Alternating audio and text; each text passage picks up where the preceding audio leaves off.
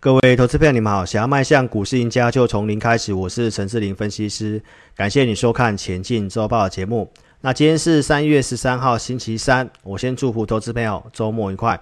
我们今天周报节目要跟大家分享的主题是电子松口气哦，贵买会续强。那三月底就是上市柜的公司要公告这个年报的最后的日期。那目前盘面上有开始去表现哦，这些财报公告之后哦，股价是被低估的股票，这是目前的操作重心。那牛年的股市，我跟大家提到说，它并不会像去年鼠年一样指数连续性的上涨，所以投资朋友在今年操作特别要去注意，高有先出，低才可以进，这是一个操作的一个策略。产业主流，我们一样帮大家整理在电动车、台积电、五 G、上游原物料及绿能的部分。那目前来讲的话，你可以特别去注意，就是绿能的一个政策的一个股票哦。那很多投资朋友是第一次看我的节目，那我想如果说你是我的忠实粉丝，你都会知道这个行情的部分，我们跟大家讲的部分都是有延续性的。那背后逻辑我都讲得蛮清楚。为什么我讲柜买会续强？因为我在开红盘的时候就告诉观众朋友，柜买有空间。更早一月六号的节目，我当时跟大家分享到说，加权的对称满足点在一万六千五百点。当时从八五二三涨到这个一万三这个地方，经过整理之后，再从一万二加四千五百点，那就会刚好是一万六千五百点。二月二十号有跟投资朋友做一个分享，我给会员的信息当时提到。一万六千五百点的一个目标满足区已经到了，所以目前比较不适合去追高基期的一个上市权值股，所以当时也提醒观众朋友，比较不适合去买上市的一个权值股。所以在二月二十二号的星期一，我开始跟观众朋友讲，我们带会员朋友开始去高出一些股票，高出减码一些股票之后，这个行情呈现一个拉回。那连续性重挫之后，在三月四号节目，大家很恐慌的时候，我跟大家做提醒。国际股市纳达克进入这个支撑区哦，你不要去做杀低。当周的周报三月六号也跟大家分享，出现了一个红 K 棒的一个止稳。在这里我是跟大家讲到说，接下来交易动作会攸关于你今年流年的绩效，弹上去哪些股票该调整、该换股，尤其电子类股，我跟大家提醒，这是很重要的一件事情哦。所以观众朋友，你可以看得到。在这里，三月四号跟大家提醒不要杀低。那美国的科技类股市出现了这一波的反弹，那当时很多人开始进场去做一个抄底的动作。三月五号，台北股市开低走高之后，我跟投资朋友做个分享，只能视为一个抢短线的一个买点。在下一周，就是这一周，会有一个风险比较低的买点，在营收公告之后。所以是不是在营收公告之后，三月十号之后，行情开始做一个止稳的上涨？那三月九号的周二，是不是出现了这个回撤？当时我跟投资朋友做分享，为什么台北股市它不是个空头？看法上面告诉大家，二月初这个低点，不管是加权跟电子类股，这个区间的下缘都没有跌破，所以在这里它会走一个区间的箱型。所以在周四的电子股是不是拉出这根红 K 棒啊，呈现一个回温？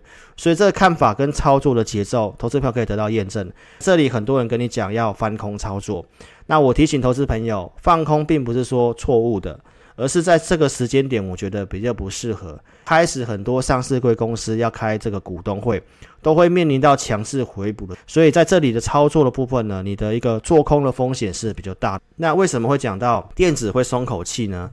观众朋友，这段时间影响台北股市拉回了，在美国的一个科技类股的指数，费城半导体跟这个纳斯达克。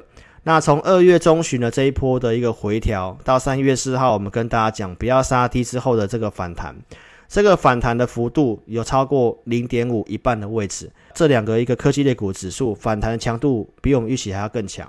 所以这两个科技类股指数接下来会陷入一个区间的一个整理，哦，不至于像过去这段时间一样，哦，连续性的下跌。所以电子类股是有机会松口气的，哦，但是呢，危机并没有去做个解除哦。你要如何去检视手边的股票？接下来的交易动作会攸关于你今年的一个操作的绩效。我是不是跟大家分享到说，你可以去观察二月初的这个低点，哪些股票是有跌破的？比如说像联电有跌破。联发科有跌破，包括像台积电都是有呈现跌破。有跌破的话，它是相对比较弱势的股票，所以反弹上来，投资票如果量缩的话，我建议你可以去做个减码。那这些公司并不是去看坏他们，而是要跟大家分享到筹码面有些问题。台积电的股东人数飙高到八十几万，它的融资增加了非常的多，所以融资是非常不稳定的筹码。当法人跟大户看到这个筹码的时候，他并不会去积极的去拉抬这个股票。所以你会看到台积电在周五的 ADR 也是相对比较弱势的哦。这个反弹幅度它并没有过零点五的位置，这个股票它可能会需要一点时间做个整理哈、哦。那开红盘之后有没有先避开上市的权值股？我想我在还没有下跌之前就跟大家讲，开红盘跳空开高这里，我就告诉会员，包括观众朋友，我都有提醒你哦。目前比较不适合去买上市的权值股。那下周三就是期货选择权的结算。外资跟法人在期货选择权市场所做的动作是上方的一个 sell call 的卖方，以及期货的一个空单次持续性的一个做一个增加。法人在期权市场的动作，他也是看一个盘整策略的。所以为什么我们对于行情的判断，这个节奏可以踩得这么精准？老师是非常了解台湾的一个市场的。所以你有个股问题，邀请投资朋友，你可以加入我们 Line。我们 ID 是小老鼠 HNTEC，或者是你扫描这个标签。那加入之后，你要传送贴图。赖的主页上面都会更新这个信用筹码相关的名单。还没有订阅关注我频道的，可以在 YouTube 这里点选订阅，也记得开启小铃铛。你要收看有分析逻辑、能够跟你领先预告的节目。我们在节目上都有跟大家提醒风险。一月五号，我用大数据来跟大家分享，这个地方有形成背离，指数上涨，多头股票数量在呈现下滑。结构不好的时候，我跟大家提醒你不要借钱买股票。这个是在一月十号。那二月三号在封关之前，我是告诉投资朋友，买股票的前提是你要有资金。如果你没有先减码，如何谈买点？因为我们在一月中旬开始带会员去做减码，这个我都有在节目上跟大家讲，急涨你要去做调节。这个在一月十九号请会员朋友出场的，像升佳电子七百七十块的出场。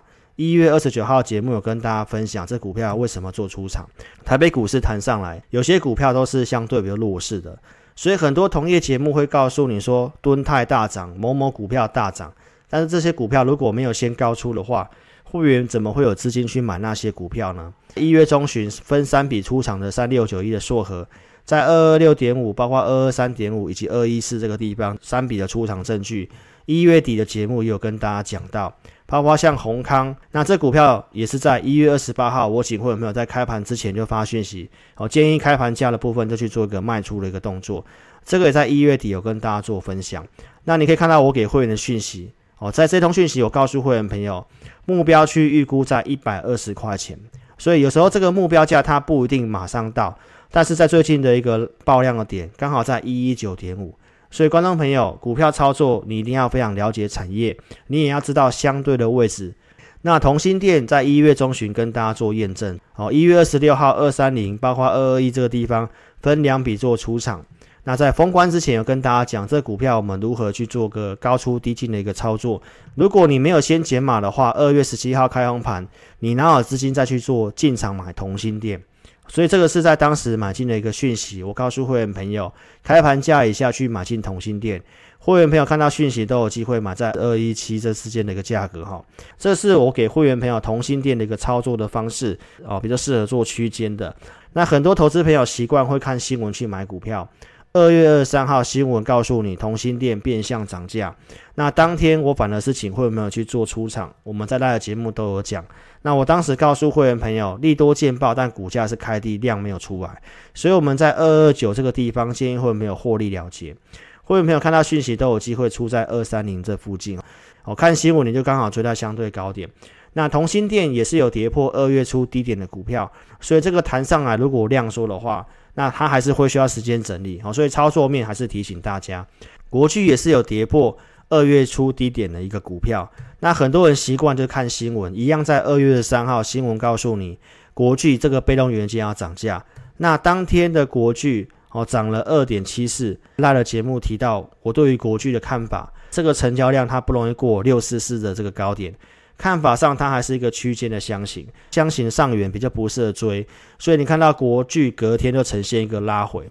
那我们资金是有一套，所以操作的部分优先顺序跟价位你要非常的清楚。在这个封关之前，你有先减码才有资金买进嘛。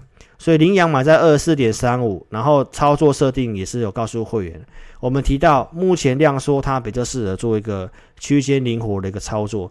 所以在二月二十二号星期一，我们当时节目讲出脱一些股票嘛。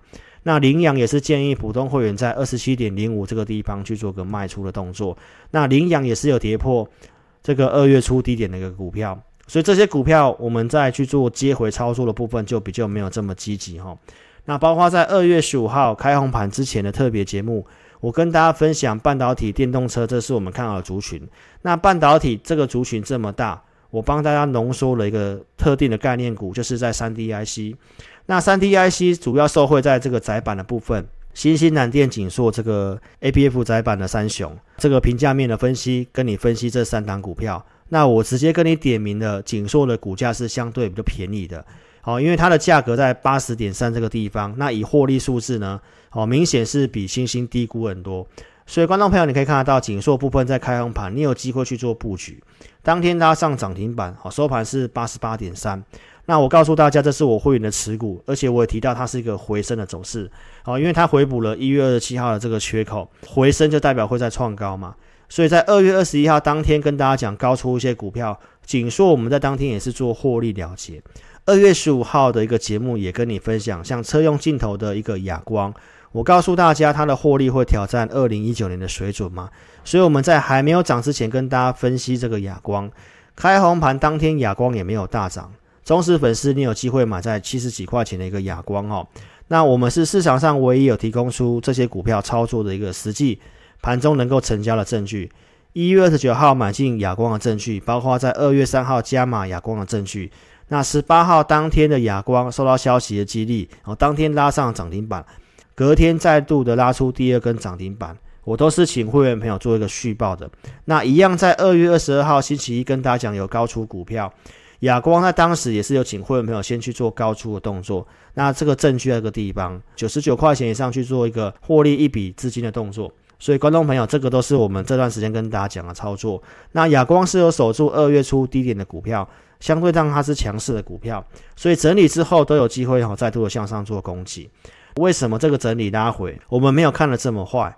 好，因为从我们数据来看的话，整整理拉回过程当中，多头股票数量一样是比这个空头股票数量更多的。好，从三月四号之后跟大家讲的好转，这个会员朋友都会收到相关的讯息。所以在三月九号台北股市再度的回撤的时候，早上的讯息告诉会员朋友。多方股票有上升，在这里不要去做个杀低的动作。本次回档，我们会员的一些持股也是有进行整理，当然会受到一个影响。但是我们持股都有帮会员做追踪，我们风险有去做控管。我们举一档股票当做案例，光照这股票一样，我在二月二十一号，我有整理给会员朋友光照的一个操作的一个方式。我告诉会员朋友，一月份自结获利零点七二元，它的股价呢，明显是有被低估的。行情拉回的时候，股票有这个套牢的问题，所以投资表这个才是在股市上面操作你真实会遇到的状况。但是你为什么会需要专业的带领？这个下跌过程当中，我给会员的讯息提到什么？我告诉会员朋友，这个整理的部分，哦，头脑你要保持冷静跟清醒，啊，因为我们预期它的一个获利的部分，以目前的股价来讲，本益比其实是不到十倍的，它也是台积电的供应商，所以我告诉会员朋友，在这个整理拉回，你不要去做个杀低。如果这个整理过程当中没有老师带领你，没有给你信心的话，周四跟周五光照这两根涨停板，能够赚钱的股票，变成你恐慌去杀低，就变成是赔钱的。所以我跟大家做个分享哦，很多人都告诉你快速获利，告诉你会有操作的成效。虽然我带会员会去做一些高出低进，好，但是我没办法百分之百每档股票都做到这么完美。但是这个股票的部分，你可以看得到，我们是提前预告分析。二月二十一号先做分析，而且这中间的持股如果有套牢，我们如何跟会员做追踪的？这个才是一个真实股市的一个操作哈。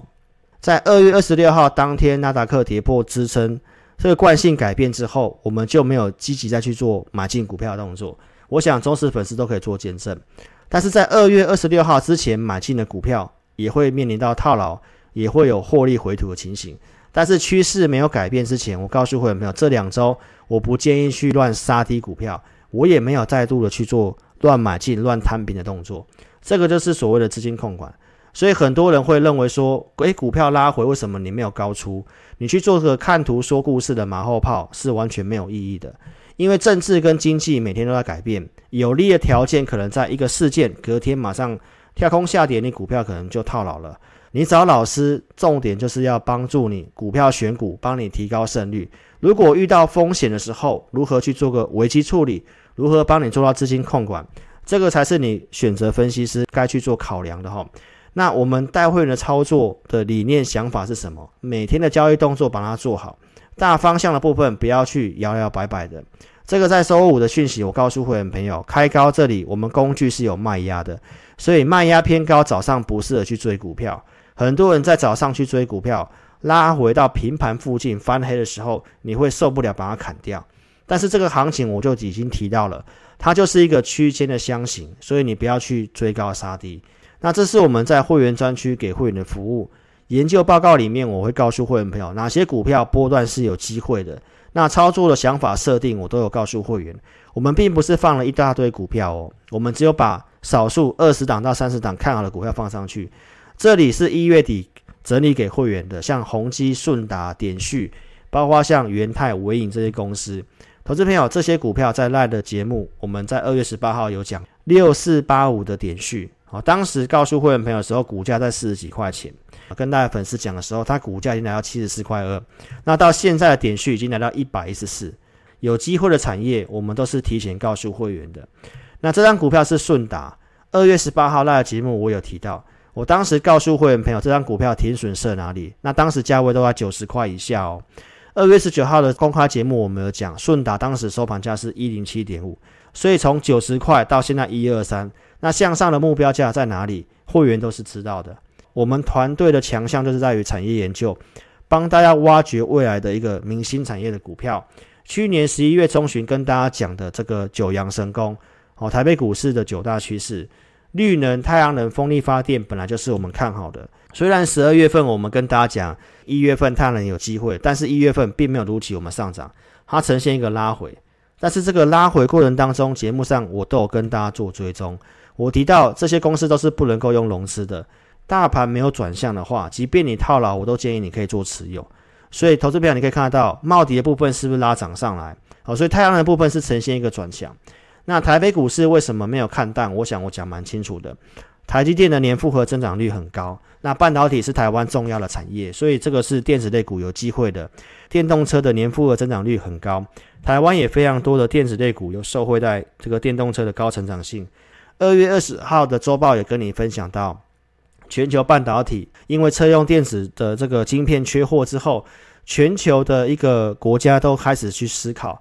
半导体的制程不能够太过度于集中，所以你看到大陆开始扶持自家的半导体。那美国的英特尔也跟拜登建议要自己增加自己的一个半导体的制造。所以我是不是提到半导体自主制造是一个趋势？所以我在当周的一个周报也跟你分享，像环球金的部分哦，这个也是我们相对看好，而且我们有设定相关的一个操作价位。创高之后呈现拉回，我也是告诉投资朋友，它没有跌破二月的这个低点。它是相对强势的股票，我想不会有人跟你讲这个下跌在整理的股票是不是就涨上来了，而且也站回去月线了。它的母公司中美金入主了宏捷科第三代半导体，这个都是中长线的趋势，它也是没有跌破二月初低点的股票，所以这些公司都是一个产业的趋势。好，包括像绿能的永冠的部分，好，投资票它也是没有跌破二月低点的股票，当时节目告诉你它在八十一块以下。那周五的收盘已经是八十四块钱了，所以欢迎投资朋友，你可以跟上我们的操作计划。同时，年报效应很多公司的一个低估哦，都是还没有被市场上发现的。像这个车用主流，本一比只有十倍左右，这个会员朋友有布局。虽然受盘势影响，它还没有大涨，但是它还没有正式出量做攻击，还没有出量之前，投资朋友都是你的机会哦。这个获利目标我们预估是三成左右哈。所以，投资朋友邀请你可以跟上我们操作。如果你不方便来电，可以在影片下方这里点选标题，下面有这个申请表连接，点选连接右边的表单，帮我正确填写持股问题，你写清楚，那我们透过系统来协助投资朋友。那你可以再来电，我们公司电话是二六五三八二九九二六五三八二九九。感谢你的收看，祝您操盘顺利，谢谢。